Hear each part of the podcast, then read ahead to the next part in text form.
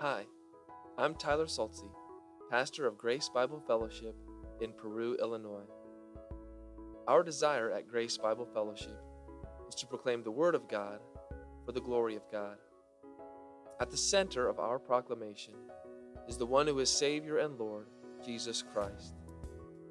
We base who we are and what we do upon the good news of Jesus. If you would like to know more about this good news, or would like to know more about Grace Bible Fellowship, please visit our website at www.gbfperu.org. That's www.gbfperu.org. I'm glad you've decided to listen to the teaching of the Bible along with us as we seek to understand it and be transformed by it. I hope you find this time meaningful, challenging, convicting, joyful, and even life changing as we worship through the preaching of God's Word.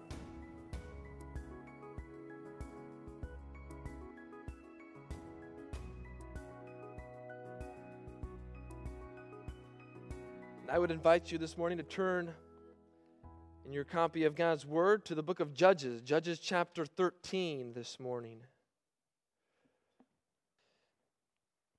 Our Advent series, we've been looking at other birth accounts. You know, there are other birth accounts in the Bible, not just the birth account that we think of when we think of Christmas, not just the birth account of Jesus, although that is the birth account.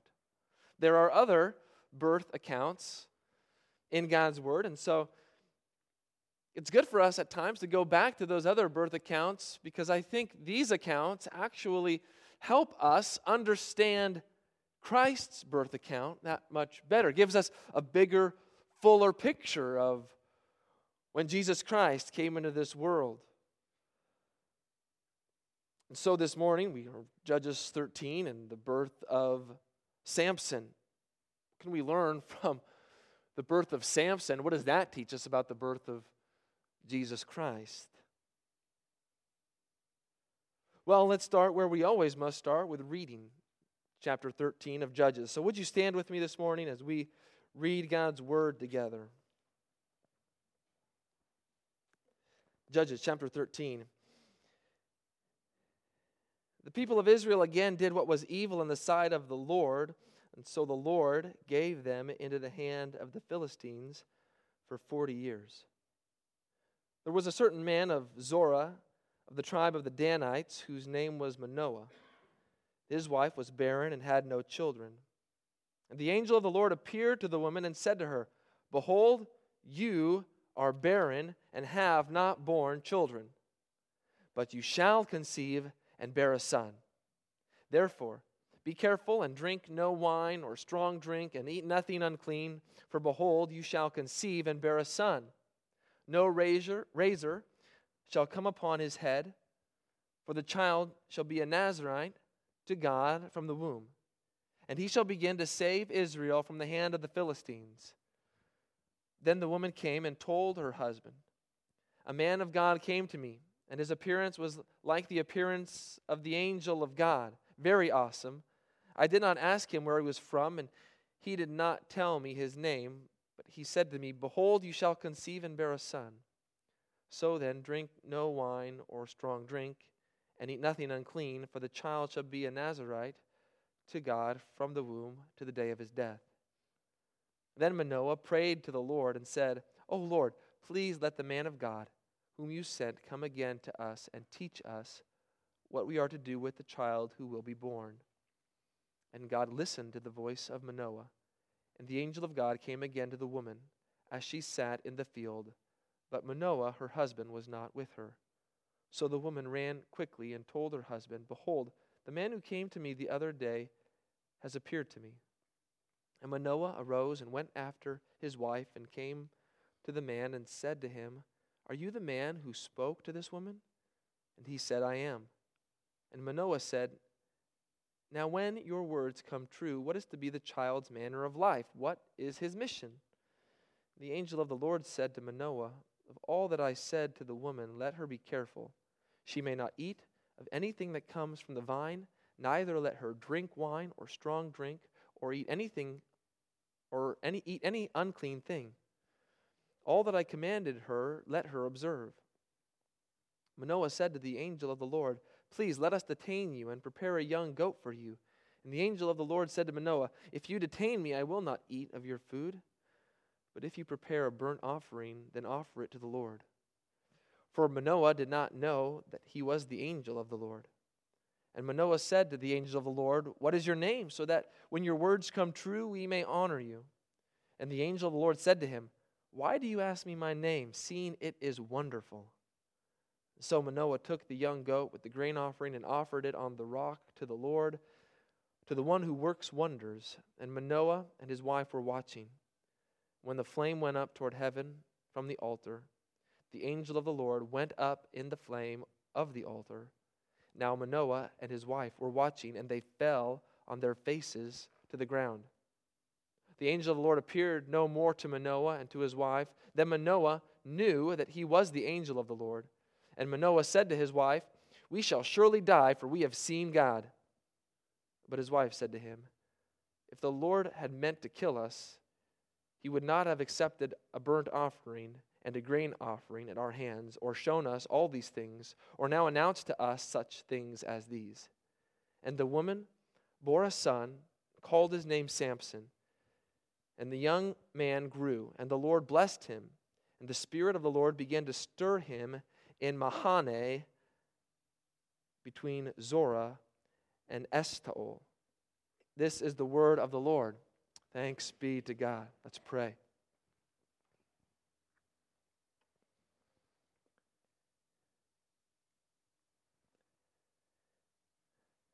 Father,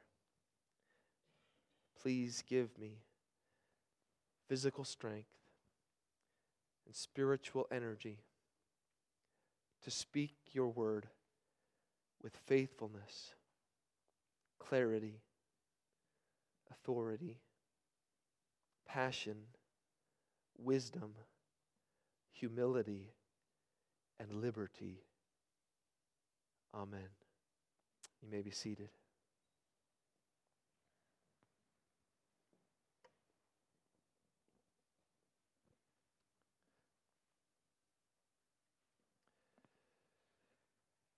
Have you ever cried out to the Lord? Have you ever cried out to the Lord? Have you lifted up your voice in, dis- in distress and despair to God? If you are, you're not alone. The Bible speaks often about crying out to the Lord in certain moments of our lives. Crying out to the Lord who will hear you when we cry out to Him, we are crying out to a person, a person who hears us, and a person powerful and strong enough to do something about what is going on around us or going on in us. Over and over again in God's Word, you hear people crying out. So let's just take a quick survey here for a moment. All right? This idea of crying out in God's word. Exodus 2 23 through 25. During those days, the king of Egypt died, and the people of Israel groaned because of their slavery and cried out for help. Their cry for rescue from slavery came up to God, and God heard their groaning, and God remembered his covenant with Abraham, with Isaac, with Jacob. God saw the people of Israel, and God knew. Exodus 17 4. So Moses cried to the Lord, what shall I do with this people? They are almost ready to stone me. Numbers 20, 16. And when we cried out to the Lord, he heard our voice and sent an angel and brought us out of Egypt. Here we are in Kadesh, a city on the edge of your territory. Deuteronomy 26, 7. Then we cried out to the Lord, the God of our fathers. And the Lord heard our voice and saw our affliction, our toil, and our oppression. 1 Samuel 7 9. And Samuel cried out to the Lord for Israel, and the Lord answered him. 2 Samuel 22 7. In my distress I called upon the Lord. To my God I called. From his temple he heard my voice, and my cry came up to his ears. 2 Chronicles 14 11. And Asa cried to the Lord his God, O Lord, there is none like you to help between the mighty and the weak. Help us, O Lord our God, for we rely on you. And in your name we have come against this multitude. O Lord, you are our God. Let not man prevail against you. Psalm 3 4. I cry aloud to the Lord, and he answered me from his holy hill. Psalm 18 6. In my distress I called upon the Lord. To my God I cried for help. From his temple he heard my voice, and my cry reached up to his ears. Psalm 27 7. Hear, O Lord, when I cry aloud, and be gracious to me and answer me. Psalm 32. O Lord my God, I cried to you for help, and you have healed me. Psalm 107, 6, 13, 19, 28. Then they cried to the Lord in their trouble, and he delivered them from their distress. Psalm 131. Out of the depths I cried to you, O Lord. Isaiah 19, 20.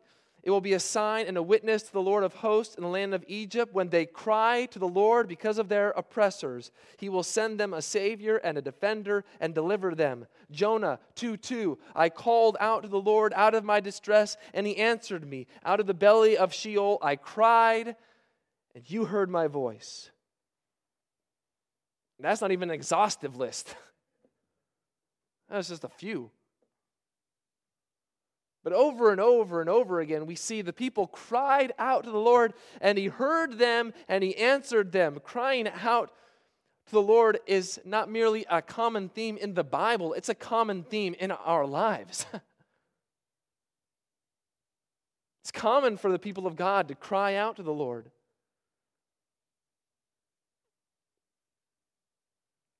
If you're a Christian, crying out to God should not be seen as an extracurricular activity.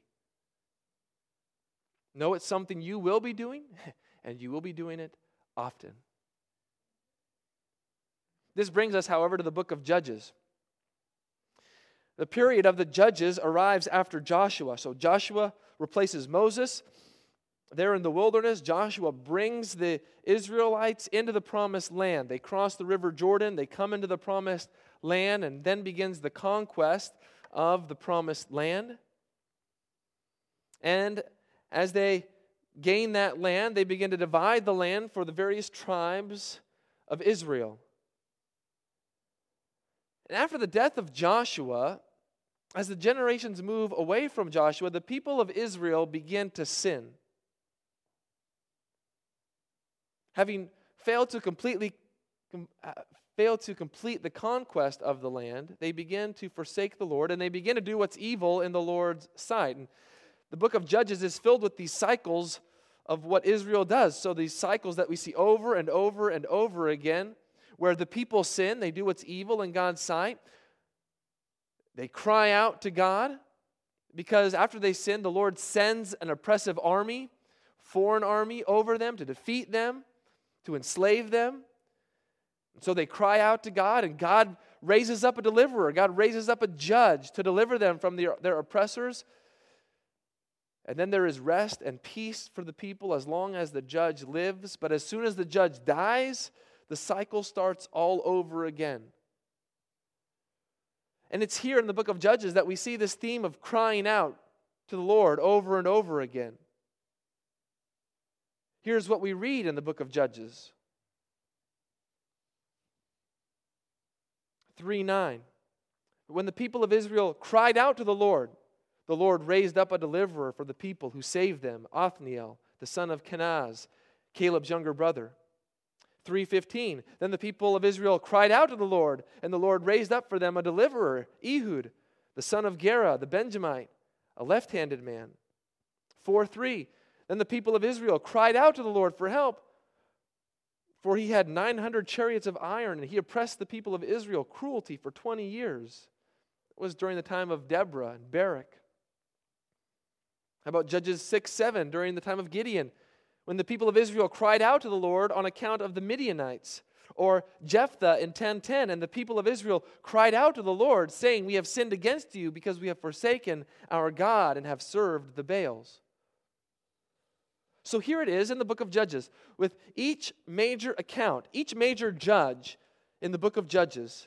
There is this crying out that's taking place among the people because they are being oppressed on account of their sinful ways. They cry out because they're in distress. They cry out because they have felt the burden of their sin because of the punishment they are receiving, and they desperately need relief.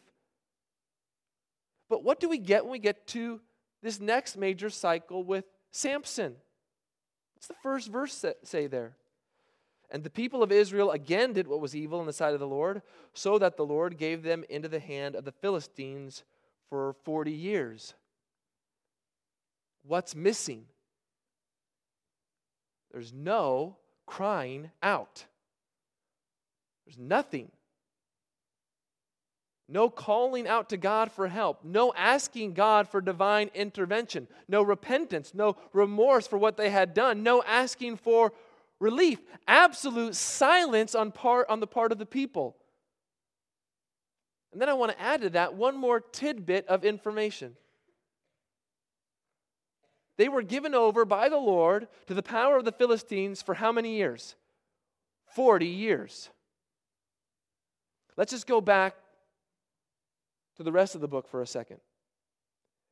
Before the first judge, Othniel, Israel was oppressed for eight years. Maybe you should write these down as we go along, help you remember. They were oppressed for eight years with Othniel before he came. Before Ehud, Israel was oppressed 18 years. Before Deborah, Israel was oppressed 20 years. Before Gideon, Israel was oppressed seven years. Before Jephthah, Israel was oppressed 18 years. You been keeping track? 18 or 8, 18, 20, 7, 18. None of those numbers are near 40. The closest one is half, 20. The people of Israel at various times experienced oppression for these amounts of t- time, and then they cried out to the Lord Lord, we cannot bear this oppression any longer. We cannot uh, bear this despair any longer. Lord, the darkness is too great. Lord, come to our aid. Lord, come to our rescue. Lord, save us, we pray. Please do something. But in chapter 13, there's no crying out. Even though they have been oppressed double the longest period beforehand, before this in the book of Judges. And that difference is meant to tell us something important.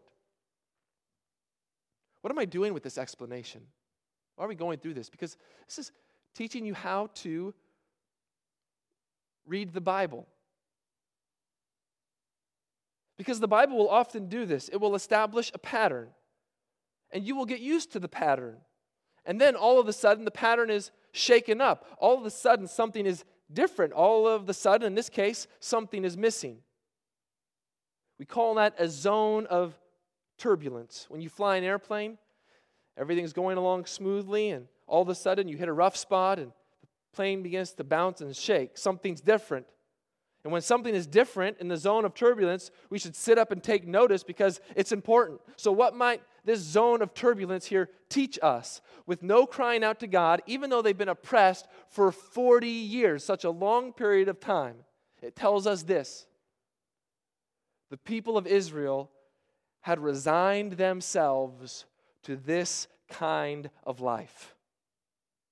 They had resigned themselves to the oppression. They had resigned themselves to the hardship.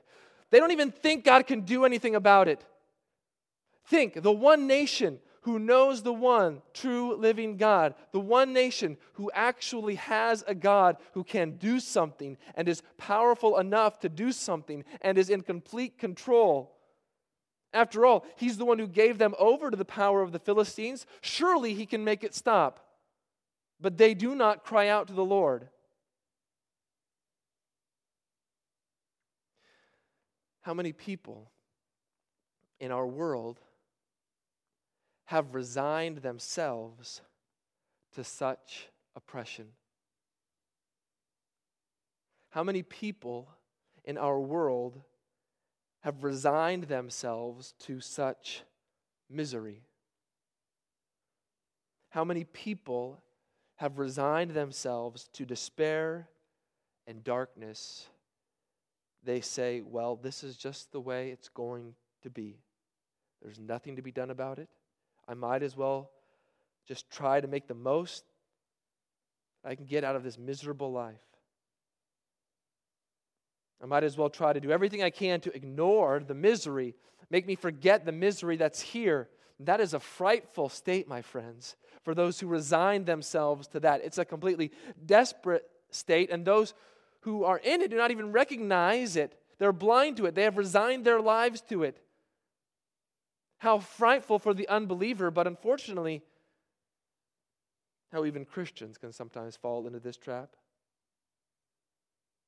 How often we can give ourselves over to despair, resign ourselves to say, well, it's just the way that life is going to be. There's nothing that's going to change. I will just have to go along with it. How it can be true, like Christian in the book of Pilgrim's Progress, where John Bunyan describes Christian as one who is caught by this giant named despair, to be thrown in the dungeon of Doubting Castle, and there is frequently beaten by giant despair and brought to the brink. All the while, the giant is saying, Give up. It's not worth it. You'll never get out of here. You'll never be free of me. Just give up. Resign yourself to this life. But the good news is, my friends, we don't have to listen to that. We do not have to give in to that. We do not have to resign ourselves to a life of despair, a life of oppression devoid of God, a life of darkness and gloom and doubt. No, because we know the God of the universe who created all things, controls all things, and owns all things. And not only can he do something, but he has done something something miraculous, something marvelous, something great and spectacular, something that has changed the whole course of history, something that provides light to the people who are sitting in darkness, something that provides hope to the hopeless, something that helps those who are utterly helpless, something that expressed the greatest form and purest form of love that mankind has ever known. And he gives us a glimpse of it here in the birth of Samson. How is God going to bring people who have resigned their lives to misery, oppression, chains, despair, and darkness? How is God going to get people like that out of where they are? How is God going to free them, release them, conquer the oppressor, vindicate them, and show himself to be the all powerful victor? We see it in these verses.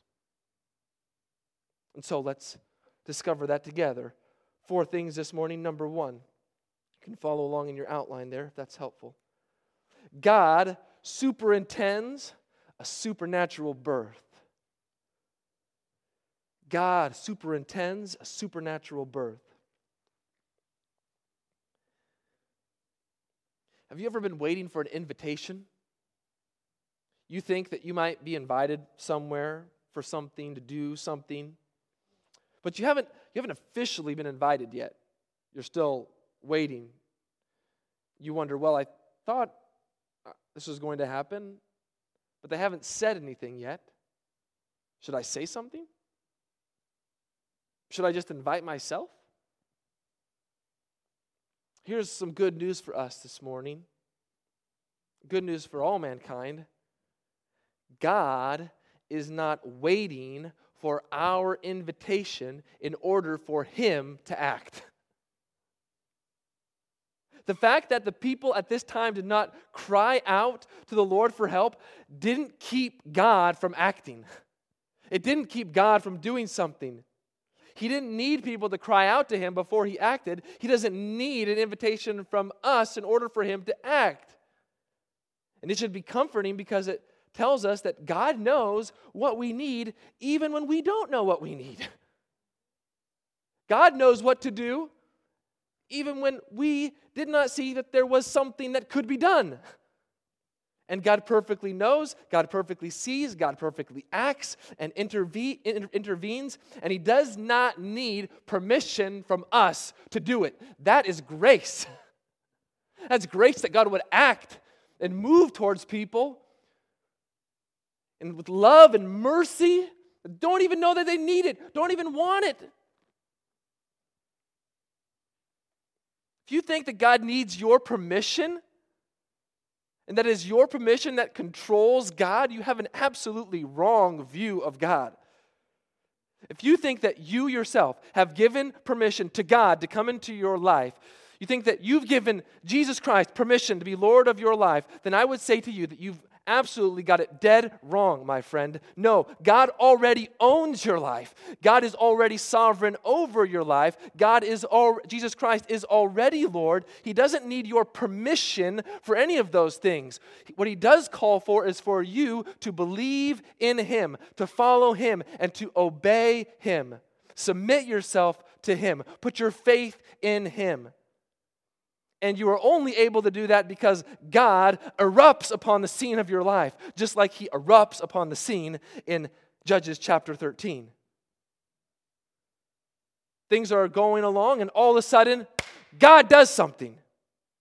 It says, The angel of the Lord appeared to the woman. What woman? The wife of Manoah. Manoah was a man, lived in the city of Zoar. He was a Danite of the tribe of Dan. What do we know about this woman? She's barren. She has no children. We don't know how old she is. Don't know what her problem is in the end. Those things really don't matter. What matters is that her womb, up to this point, has been completely lifeless, completely unable to become pregnant, completely desolate. This would have been a black mark upon this woman, would have brought shame upon her. She would have been a disgrace in society. What is wrong with this woman? Why hasn't she had any children? She must have done something terrible for the Lord to have closed her womb. Why is she deserving of such a great punishment? Those are the whispers that are floating through the city of Zoar. But then the angel of the Lord appears to the woman, amazing, astounding, this is a great event to have the angel of the Lord, the angel of the Lord that is so closely associated with God's own presence, that those who encounter the angel of the Lord consider themselves to be in the very presence of God Himself. Here He is, and He gives her news. First, the bad news you are barren and you have not borne children. I knew that. It's not too much of a message.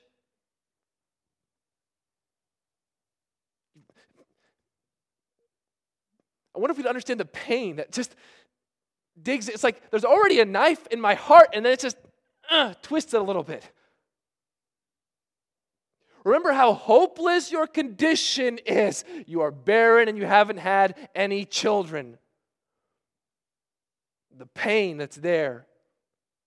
It's nothing new. This woman knew her condition. She knew her shame and her disgrace. And what does the angel of the Lord do? He says, I know it as well. I know your pain. I know your hopeless condition. I know what you are going through. And here's the good news you will conceive and bear a son. Woman, your lifeless, fruitless, desolate womb will bring forth life. It will bring forth fruit. It will be made full. This is nothing less than God superintending a supernatural birth as only He can do. He is the one in control of it, He is the one doing it. The only way that this can happen is if the Lord God Himself intervenes in a supernatural, miraculous, inexplicable, divine way. Here it is again new life springing forth from a dead womb. There is no way this woman should be having a baby. How many times are we going to say that as we go through these accounts? And it is this new life that is supposed to change everything. It's this new life that's supposed to give hope where there is no hope. It's this life that's supposed to raise people up out of their despair because God superintended this supernatural birth. That's the reason why there's light for the future. There is a light that begins to shine upon the people. Just like Isaiah 9 says, the people who walked in darkness have seen a great light. Those who dwelt in a land of deep darkness, on them light has shone. You people who are oppressed, you people who are despairing, you people who are miserable, look to this light. Look to this life supernaturally brought into this world by God. Something has to happen, something has to change. And God is doing the very thing needed to bring us out of our oppression through a supernatural birth.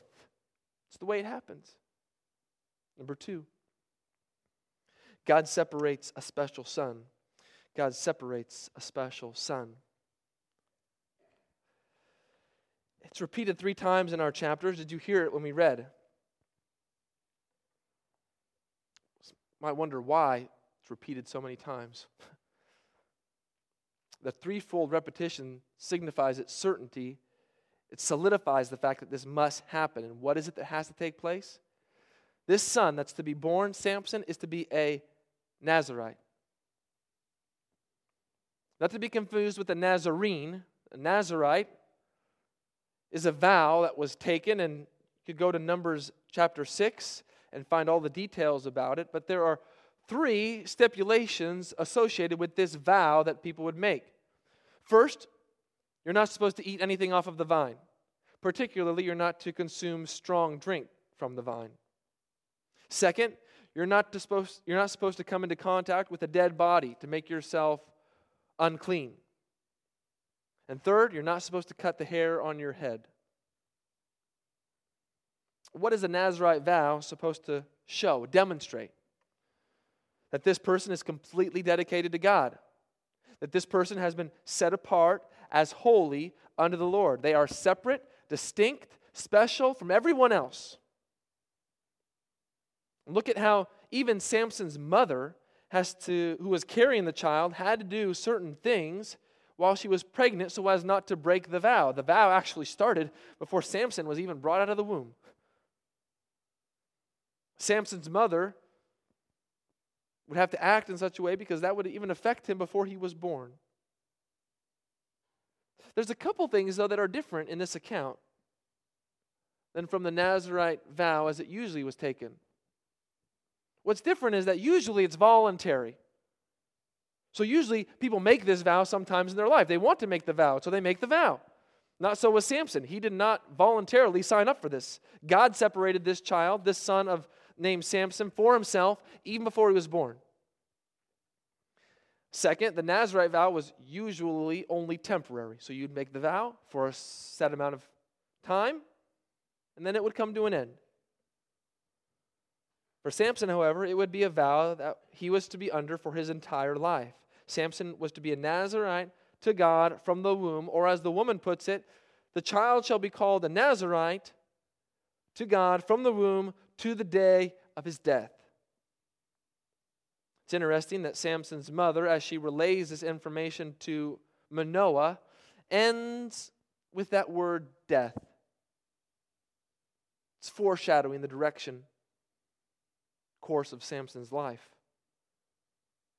This child, separated by God as a special son, would end up living a tragic life. He would end up breaking all of the Nazarite vows in his life. And in the end, it would be the death of him. What we have to understand about Samson's life is that even though he begins in this privileged position, it quickly goes downhill. Samson's life is intended to be a mirror image of the nation of Israel. Both Samson and Israel are chosen by God and have a supernatural origin. It's not because of anything that they have done to deserve this choosing or because they are somehow better, simply because God's grace chooses them. Both Samson and Israel are set apart, both are to be distinct and specifically completely devoted to God. Both Samson and Israel are supernaturally strong. They are stronger than any ordinary man or any ordinary nation simply because God is with them, not because they possess some great inherent strength in themselves. But both Samson and Israel end up being unfaithful. Samson breaks the Nazarite vows and has a weakness for foreign women. Israel, on the other hand, breaks the covenant vows it has made with God and has a weakness for foreign gods. Because of this, both lose their God given strength, their God given identity, and they have their eyes gouged out while finally being bound in chains. Samson bound by chains of the Philistines, Israel bound by the chains of those who would take them into exile. Samson, the one God had separated as a special son, does not live the way that he was supposed to live and serves as a warning for Israel. You live like this, it will not go well for you. But even in the life of Samson, there's a flicker of hope at the end. as his hair grows back, as he's in chains and imprisoned by the Philistines, after he had his hair cut off. God strengthens Samson. When Samson humbles himself, dependent faith, he calls out to the Lord, and the Lord provides one last act of strength to deliver Israel. Samson sacrifices himself. And there is hope for a new day. A new day. After being in chains and being in exile, some hope of deliverance. This all points forward to the need of another special son who is separated, a son who does not fail like Israel failed, does not fail like Samson failed, but remain completely distinct and separate for God, perfectly obeying the covenant, and completely righteous, who lived the life that we should have lived, who died the death that we deserve to die on the cross, sacrificing himself so that many might be made righteous and go free. It was this sacrifice that provides the hope of a new day after exile. And isn't this precisely why Jesus has come? Listen to Luke 14 or Luke 4, 18, 19, and 21. Jesus says this The Spirit of the Lord is upon me because he has anointed me to proclaim good news to the poor. He has sent me to proclaim liberty to the captives and recovering sight to the blind, to set at liberty those who are oppressed, to proclaim the year of the Lord's favor. And then he says, Today, this scripture has been fulfilled in your hearing. It's only this separated, special Son who can do this for you and has done this for you if you have believed in him. Number three, God saves through the seed of the woman. God saves through the seed of the woman. You notice reading through this account, something's missing? We know Manoah's name. Manoah's name, uh, you hear Noah in it, has this meaning of rest, peace behind it. We know the name of Samson, but we never know Manoah's wife's name. It's absent from the account. Why is this? Is it because God didn't know her name? Is it because her name is unimportant? Is it to show how chauvinistic and patriarchal the society was and how they degraded and shamefully treated women? I don't think any of those reasons are good reasons as to why we don't know her name. But I do believe there is a reason that we don't know her name, and I believe it's a better, more convincing explanation.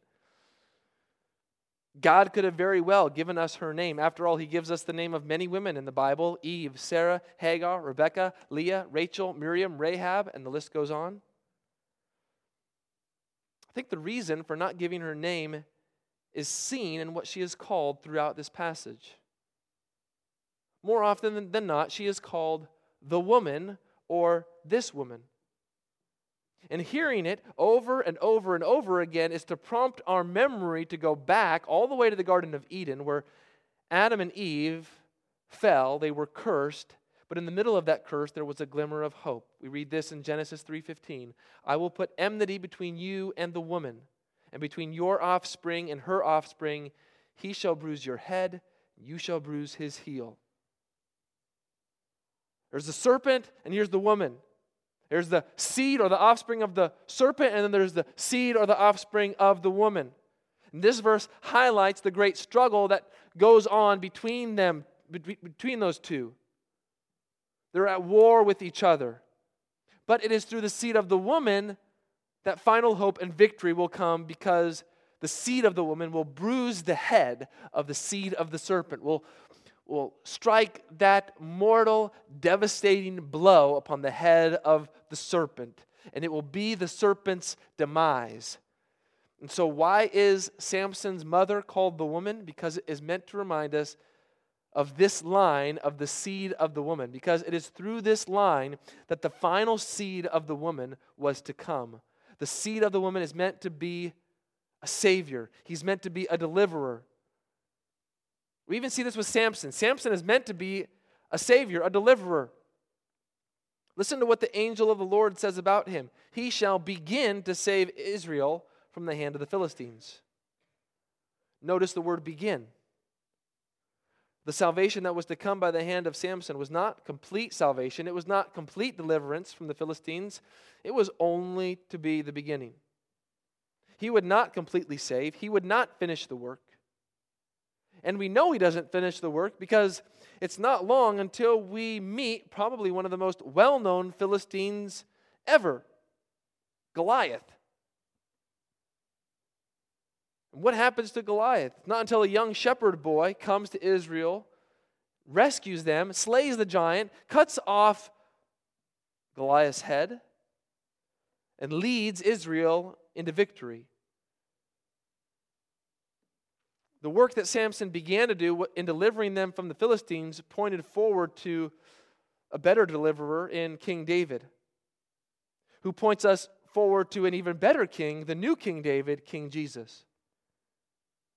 And really, this is a major point in the book of Judges to look forward to this king who would once and for all finally deliver God's people and rescue them and save them. That's what you want. You want a savior, you want a deliverer who will complete the work, who will do everything. You don't want him just to begin the work like Samson did, you want him to actually finish it. This is the longing that comes with the very last verse of the book of Judges, 21 25. says this In those days there was no king in Israel. Everyone did what was right in his own eyes.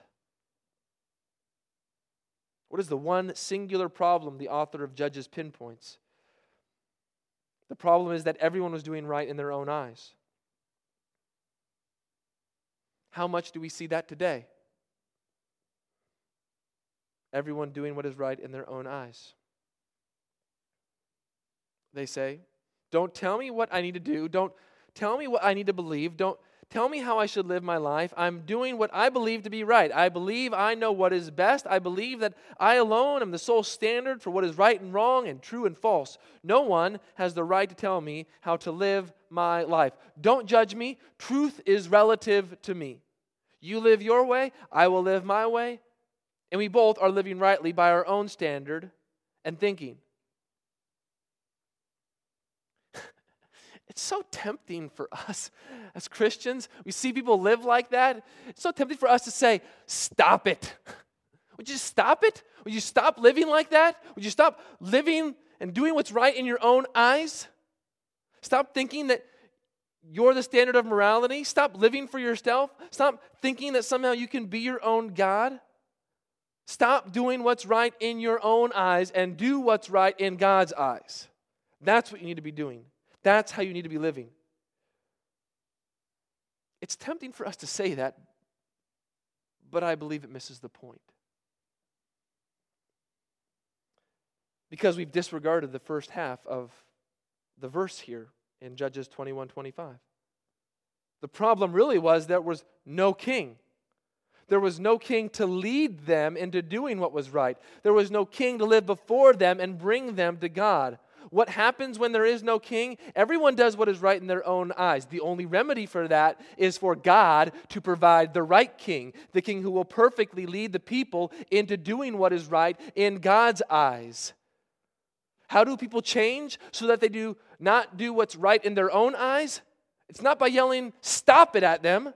It's by pointing them to the King, to King Jesus, the final King who humbly leads us to no longer live for ourselves, but to live for our King the one for who our sake died and was raised. If you don't get to King Jesus, if you don't believe in King Jesus, if you don't follow King Jesus, then it will feel like the whole world is a free for all, and rightly so, because everyone is doing what is right in their own eyes. It is only through King Jesus, the seed of the woman, who will finally and fully save people from their sins, from death and hell and the grave, and make it so people no longer want to do what is right in their own eyes, but will only ever want to do what is right and true and pure in God's eyes.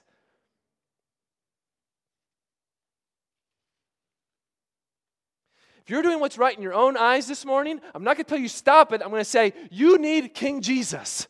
That's the only way you're ever going to be able to stop living for yourself. How about number four, quickly this morning? God supplies his presence to secure our worship. God supplies his presence to secure our worship. Pull ourselves back to this text one more time. Highlight Manoah here for a moment. Manoah, how do I say this? Manoah is not presented to us as the sharpest tool in the shed.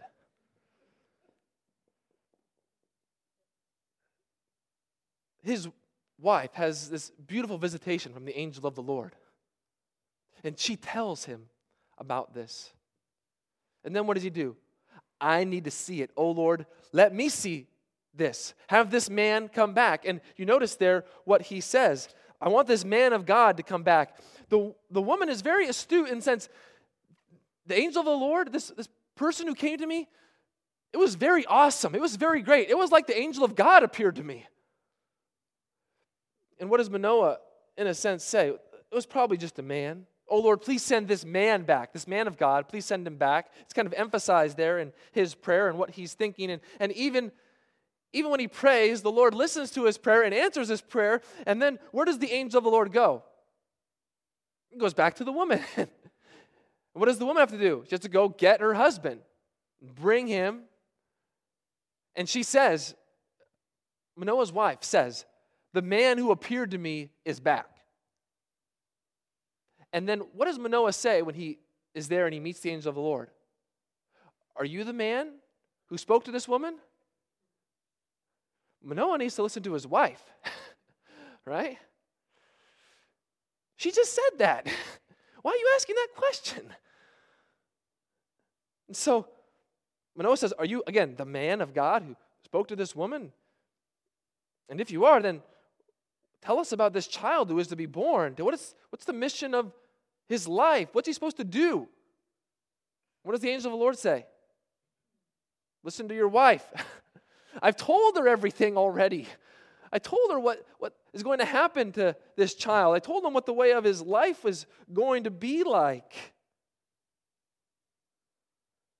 And then Manoah does something that's standard. He says to this guest who's come to them, he says, Well, let us prepare a meal for you. Let us give you something to eat before you go back, before you go away. And the angel of the Lord says, If you prepare a meal for me, I won't eat it. But if you make an offering, a burnt offering, that would be good. And what's interesting, in the course of this conversation about the meal and the burnt offering, Manoah has this sense to ask the angel of the Lord, What is your name? What's your name? What does the angel of the Lord say? I can't tell you my name. Why not? Because it's too wonderful for you. It's, in a sense, beyond understanding. You remember back last week, Sarah and Abraham, when God asked Abraham, Is anything too hard for the Lord? Same word, hard and wonderful. It's here. Is anything too, uh, too hard for the Lord? Is the same here as my name is too wonderful. It's too hard for you to understand. It's beyond comprehension. And what? Manoah doesn't recognize that this is the angel of the Lord. I mean, even after that, even after the angel of the Lord says, You can't know my name, it's too wonderful, it's too great, it's beyond comprehension, Manoah doesn't get it yet. He still doesn't recognize it. But they go ahead and they make the burnt offering, and it's there that they're standing, and it says, The God is the one who works wonders and does something miraculous before their eyes, doesn't he? Here's the flame going up from the altar, and all of a sudden, this person who's standing in front of them goes up in the flame and is gone. And what do what do Manoah and his wife do? They fall down on their faces. They worship in a sense. They prostrate themselves. And they realize something. They recognize him then, don't they? They get it then. We've seen God. And, and what does Manoah say? We're, we're going to die. We're going to die. We're doomed to die. We've seen the Lord. and again, Manoah's wife speaks the truth into Manoah's life. She doesn't even say the obvious. What's the obvious? Manoah, if God wanted to kill you, you'd be dead. But she speaks into his life and she says, He hasn't killed us. He's accepted our offering. How are these things going to come true if we're dead?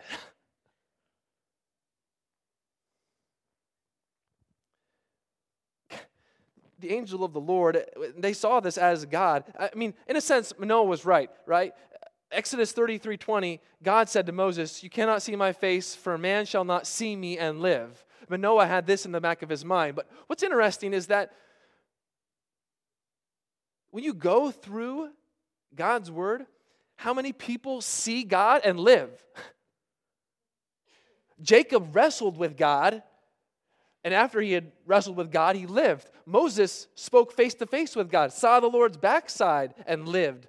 Earlier in Judges, Gideon was confronted by the same angel of the Lord, but the angel promises that he will not die, he will live. Isaiah sees the Lord seated on the throne and says, Woe is me, for I am undone because my eyes have seen the King, the Lord of hosts.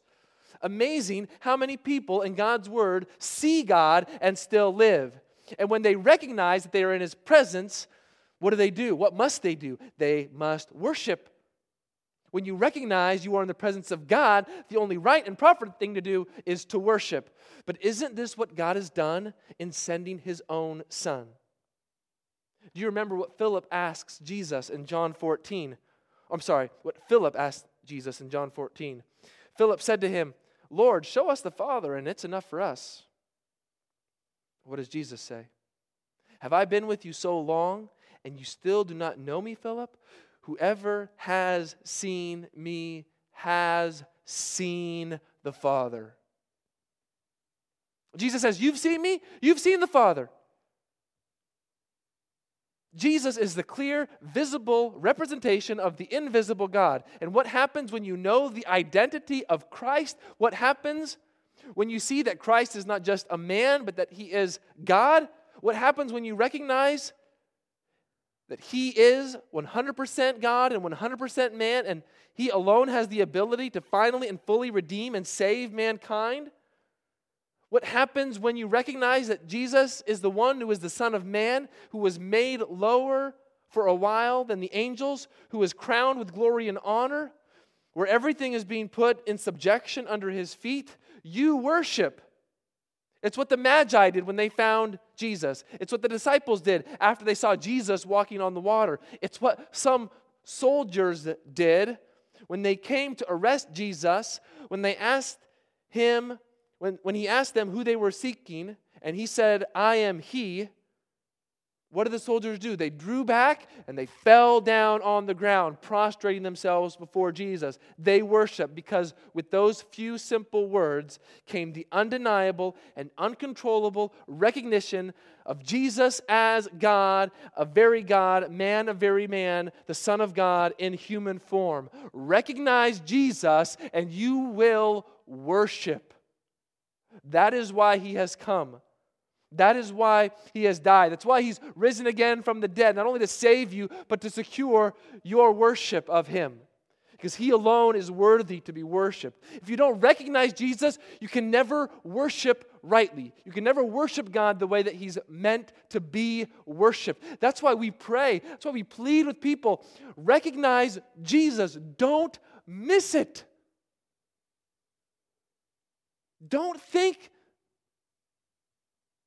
that you can miss the identity of Jesus and still be saved and still have your life together and still not be in the miserable, despairing, doubting, oppressive state of life. You need to recognize who Jesus is and come to Him and have the burden of sin removed from your life and be forgiven of all your sins and find new life.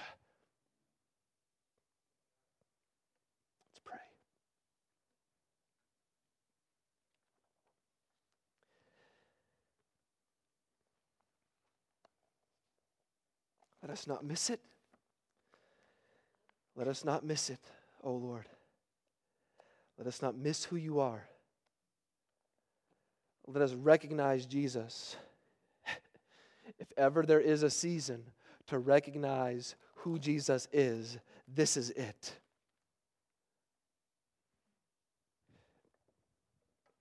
And as we recognize Jesus, let us worship. If there's someone here today who has recognized Jesus for the first time, has seen who he is, that he is God, that he's come to save us from our sins, that he's the one to be trusted and put our faith in. That today they would worship you for the first time like they've never worshiped before. Because you've saved them, because you've rescued them. Lord, we ask in our own lives that we would not forget who Jesus is. We would not forget what he has done, but that we would see our identity as Christians, who we are, has been imprinted by the fact of who Christ is. May we grow in that identity, we pray. In Jesus' name, amen.